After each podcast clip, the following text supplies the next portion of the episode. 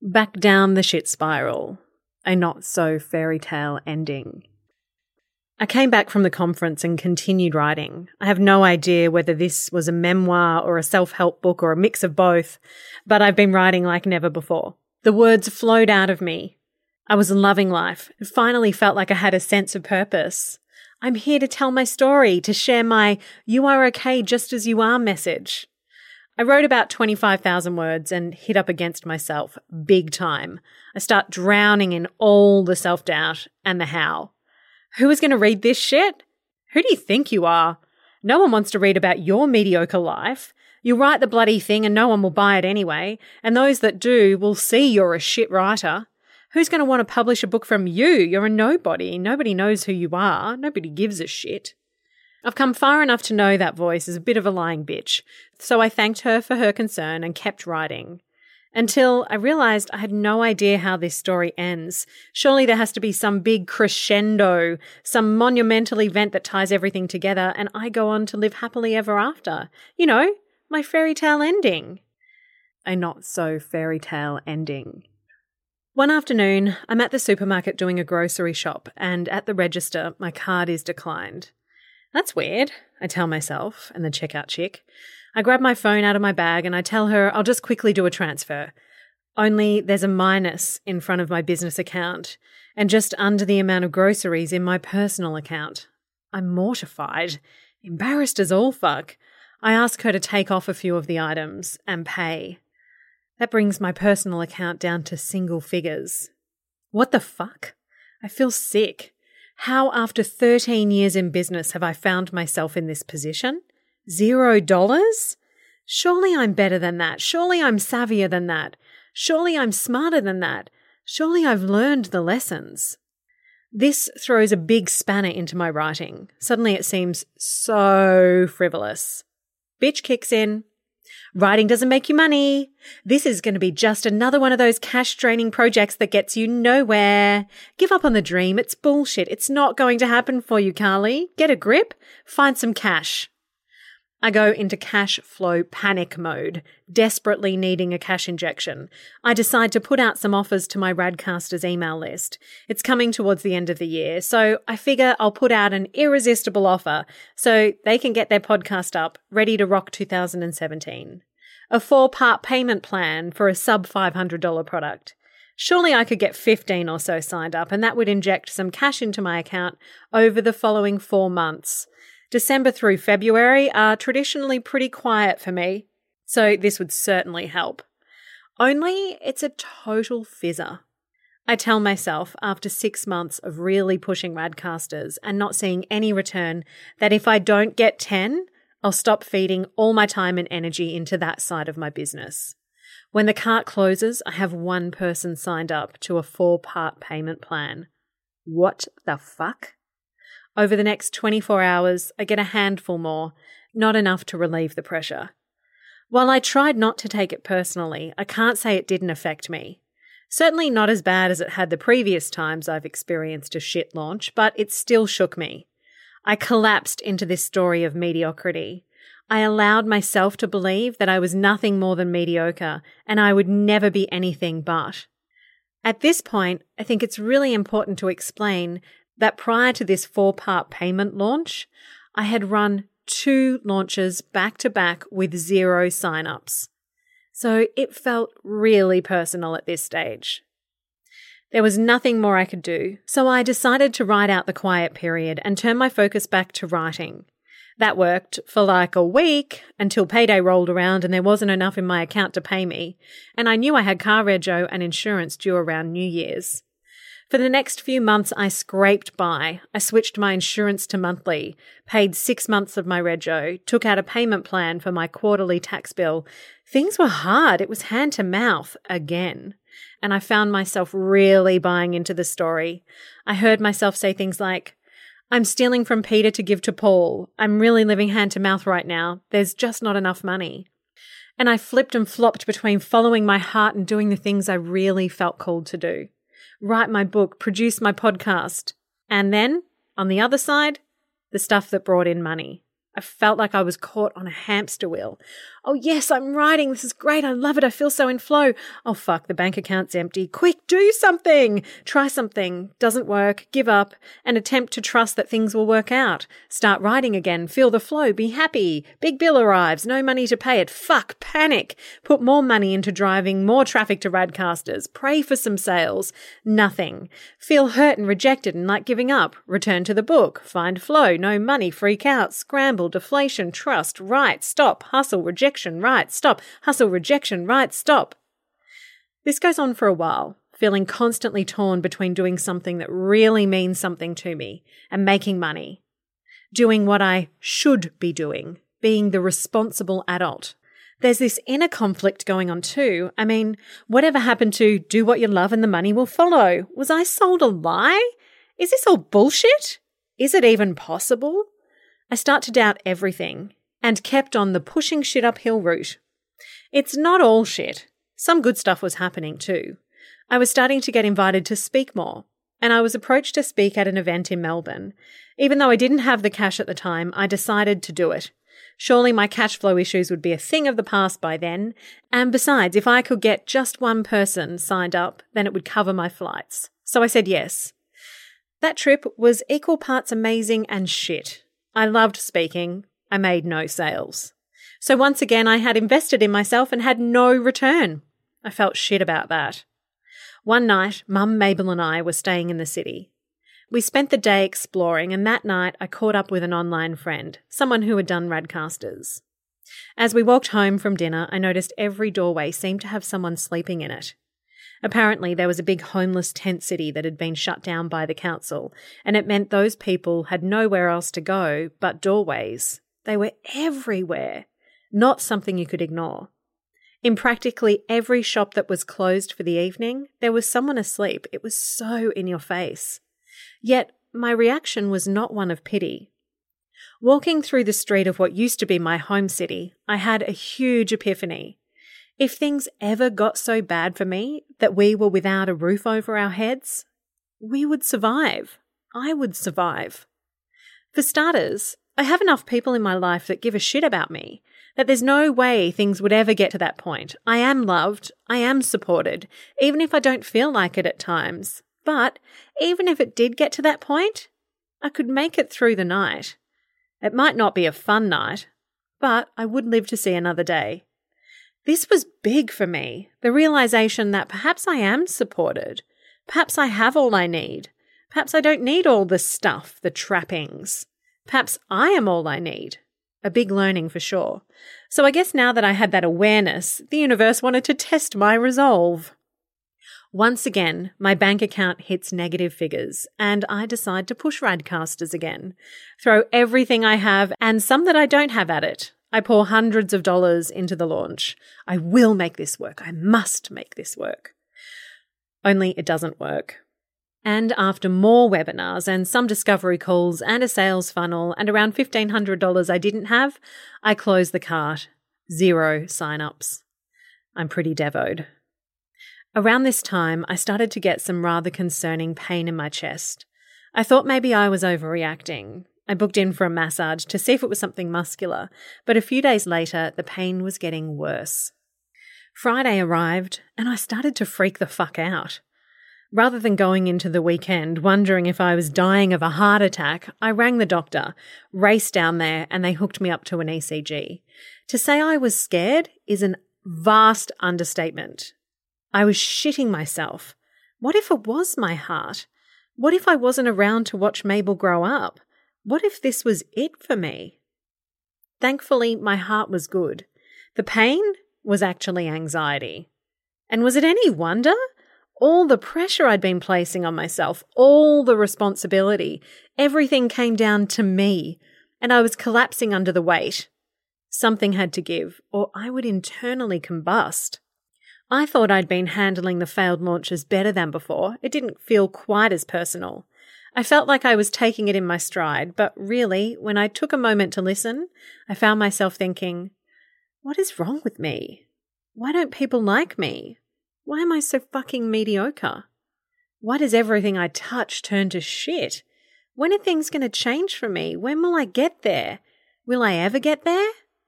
Now, I know it's not personal. Honestly, I do. But it sometimes does feel that way. And for me, it kind of was personal. I'd been really attached to Radcasters being the thing that took me where I wanted to go. And when it started to slow down, I started to freak out. Became really attached to it needing to work. And the more I needed it to work, the less it worked. And the less it worked, the more frantic I became. And the more frantic I became, the less people vibed with it. And the less people vibed with it, the more personally I took it. I felt like I was back on a hamster wheel. And my heart, it was telling me to focus on what was working for me. To shift my attention, time, and energy to what was energizing me and away from what was depleting me. My writing, energizing. My podcast, energizing. My Facebook group, energizing. My public speaking, energizing. Trying to get a sales funnel for Radcasters working, depleting. Webinars with a carefully crafted pitch at the end, which I fucked up every time, depleting. Facebook ads to sell you my course, depleting. Being on all the time, depleting. Convincing you that you need a podcast, depleting. Creating products around scarcity, depleting. Yet I flipped and flopped between the two. I'd write and it would flow and I would feel amazing. And then I'd look at my bank account and I'd feel frantic. So I'd book in a webinar, try to sell, throw money at the problem, money I didn't have. No one would sign up and I'd be even further up cash flow shit creek. So I'd give up and go back to writing, look at the bank balance, rinse and repeat. It all felt debilitatingly mediocre. My heart was screaming for me to follow it, but I was resisting it so much that it ended in my heart physically hurting. Not in the metaphorical way, but in the very real, I feel like I'm having a heart attack kind of way. In the very real, I think I'm dying kind of way. And there were signs showing me the direction, but I was giving all my attention to the should signs and not the flow signs. The week following my anxiety attack, for example, I was asked to speak at an amazing event on the Gold Coast. I was to be on a panel of three incredible women talking about moving through fear. This was the kind of stuff I wanted to be doing more of.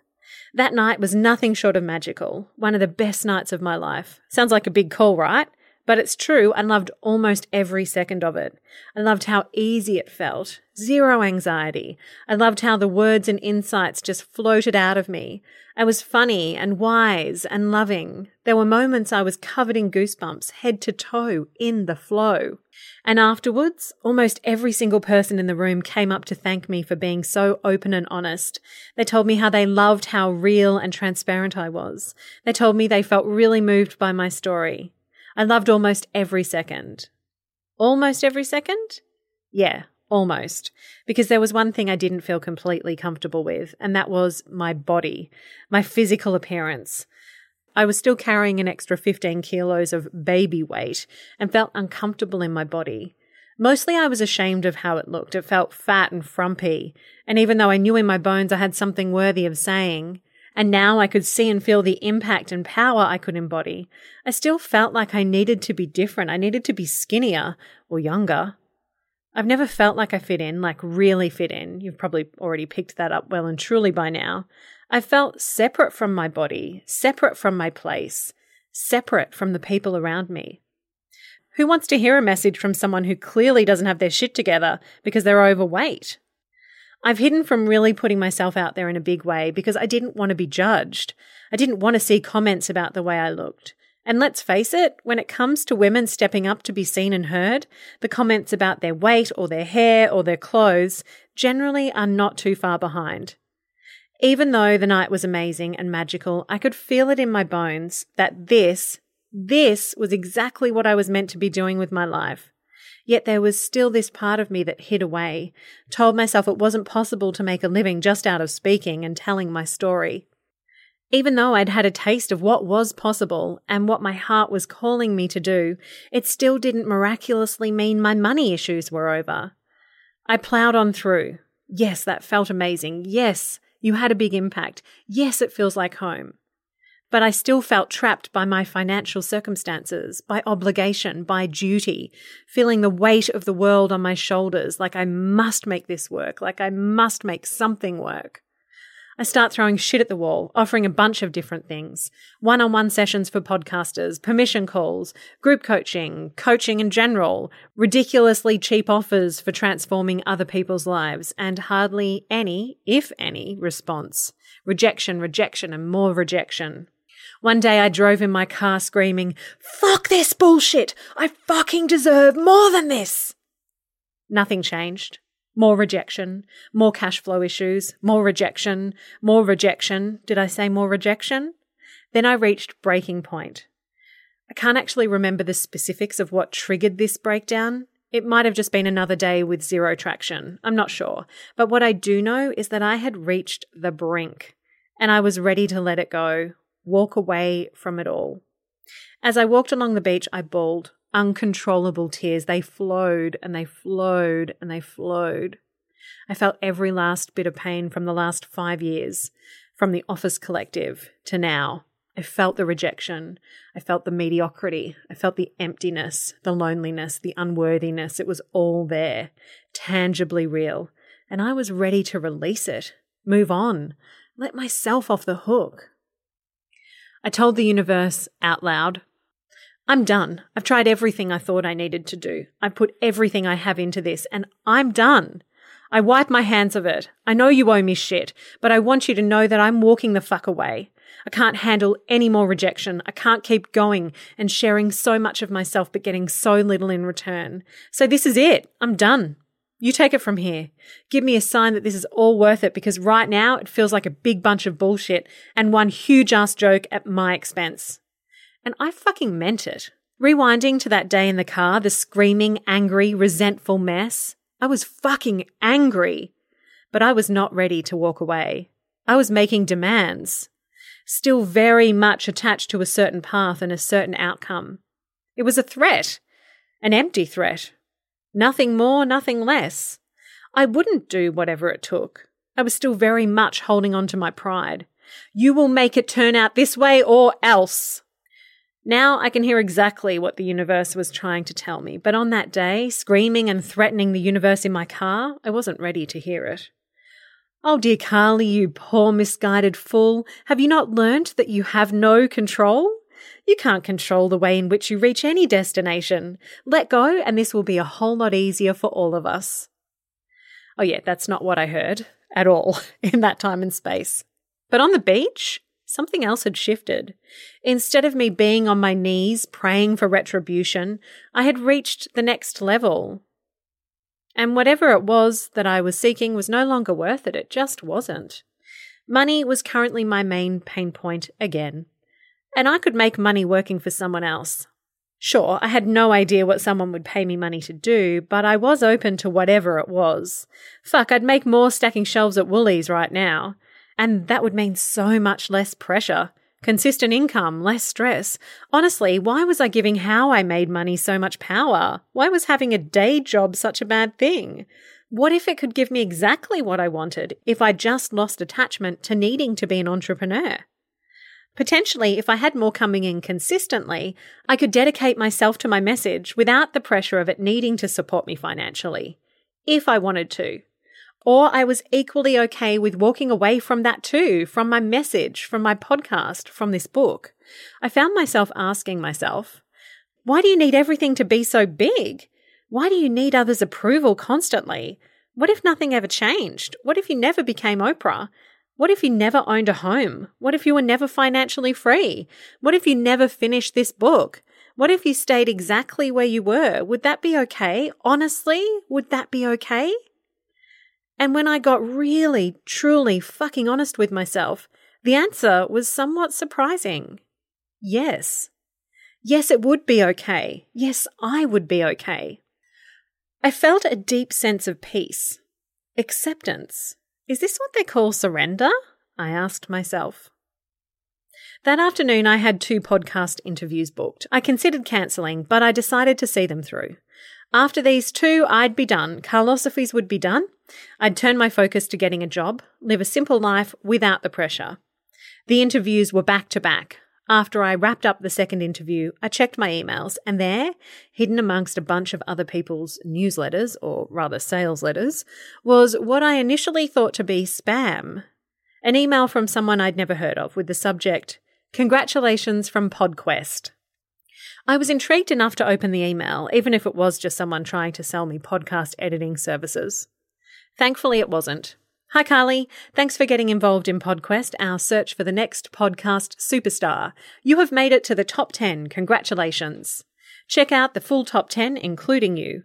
We will announce the winner Friday, June 2. Good luck. Holy fuck balls. What was this?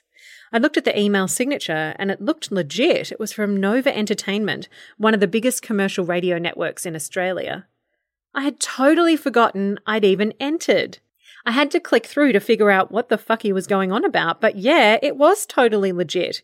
Carlosophies and I were a top 10 finalist in their PodQuest. Wow, this was exactly the kind of sign I'd been asking for. Loud and clear. Stick with this, Carly. It means something. It is worth something. The universe has your back. Trust, allow. Keep sharing your message. I wrote a big long Facebook post sharing the day that was. All of it. The crying, the willingness to walk away, the big announcement. And I got a huge response. The next morning, I got a message from a Facebook friend who happened to work with one of the biggest mummy bloggers going around, Constance Hall, wanting me to do some guest posts. My best friend Lisa contacted me a few days later and asked if I'd be keen to start a mastermind with her. We'd talked about doing this for a very long time, but mostly due to fear, never got it off the ground. This time we'd give it a shot. No bells and whistles, nothing that could potentially overwhelm us or stop us in our tracks. Just ease, ease and flow. I set up an application on Typeform. We recorded a quick video on Skype explaining what we were doing and sent it out into the world. We'd just take one step at a time, and if we got 12 people signed up, it would go ahead. We had 34 people fill in the application form. Of those, we jumped on around 16 calls, and within the week, we had our 12 women locked in. Self doubt was still knocking at the door, but this just all felt so easy. I knew it was something we could do really well, and I was blown away by the caliber of women who said yes. This was also a huge relief for me on the money side of things. I finally had some breathing space, and I could put some of my skills and knowledge to good use. Then the opportunities just kept rolling in. I was contacted to be interviewed for a documentary called Rise for Regional, and the public speaking opportunities started rolling in. I arrived at the Rise for Regional event not knowing that it would shift my whole perspective on what is possible. That night, not only was I interviewed for a documentary all about women rocking entrepreneurship in regional areas, but my mind was blown. Here were two women with their babies, under one, both with four year old kids at home with their partners, road tripping up the east coast of Australia. Five events in five regional towns in five days, from Geelong to the Sunshine Coast, almost 2,000 kilometres. Their story really inspired me. I mean, it was only a few months earlier I'd shared an idea with my podcast listeners that Miko, Mabel, and I would buy a van, travel around to regional areas where I would host live events and sell this book while making a documentary of the travels. But I got totally lost in the self doubt and the how. These women raised money via a crowdfunding campaign, then just asked for what they wanted. They literally emailed the CEO of Airbnb and asked if they'd put them up in a house for the duration of the road trip. Then they asked Audi if they'd give them a car and cover it in signage. It seemed so mind blowing to me. What the fuck you mean they just asked and they got what they wanted? But there was more. The woman who they were interviewing during the event was also big on asking. One night, while reading her kids a book that they loved, they asked if they could watch the movie of the book. When she looked into it, there wasn't a film made from the book. So she emailed the author and asked if they had considered selling the rights. And the author said, Sure, I'll sell you the rights. She brought them and was heading to Hollywood to shop it around. I mean, why the fuck not? She made it seem so easy. Then she mentioned they were planning a big family trip, but it was going to cost too much, so they asked Netflix if they'd be interested in making a documentary of their travels because why the fuck not? Suddenly I realized how limited my worldview was. I hadn't been asking for anything, really. I'd been keeping myself very small and safe, mainly due to fear of rejection. I mean, the fear is real, and it's real because I've been rejected so much throughout my life. I just sometimes felt like I couldn't take any more. The following day, I decided I would run that retreat that had been flowing around in the back of my mind for a decade. I would run it, even if it was just me and one other person. I'd let go of the need for it to be a huge success right off the bat. I'd put it out there and see whatever happened through. For the most part, over the past five or six years, I've had this very tangible, real, on the surface, raw story going on about how mediocre I was, how everything I touched turned to shit, and how others had the Midas touch. This shifted with the tears on the beach. I realized my own power. I realized the bullshit stories I'd been telling myself. I realized how I'd been waiting for the work to be done, preferably by someone else. I realized how entitled I'd been. And more than that, I really felt in my bones that I was okay. Once the tears stopped flowing, I felt a deep sense of peace. Even though, while walking through the streets of Melbourne a few months before, I understood that it was okay, that was more a theoretical understanding than a practical or embodied one. I knew it, but I didn't truly believe it. But now, now I knew that I'd be okay. I'd be okay if I had to get a day job. I'd be okay if I never owned my own home. I'd be okay if I never reached my full potential. I'd be okay if I was never rich and famous. I'd be okay if I never had a hot body. I'd be okay if nothing was to change. I'd be okay. In fact, I'd be more than okay. And with this new visceral understanding, I was free, and those around me were free. I didn't need them to provide me with anything. I didn't need to be someone else. I didn't need to have more, more, more. I didn't need to strive. I didn't need to be proving my value all the time. Deep acceptance of who I am, where I am, and what I have. And that's freedom.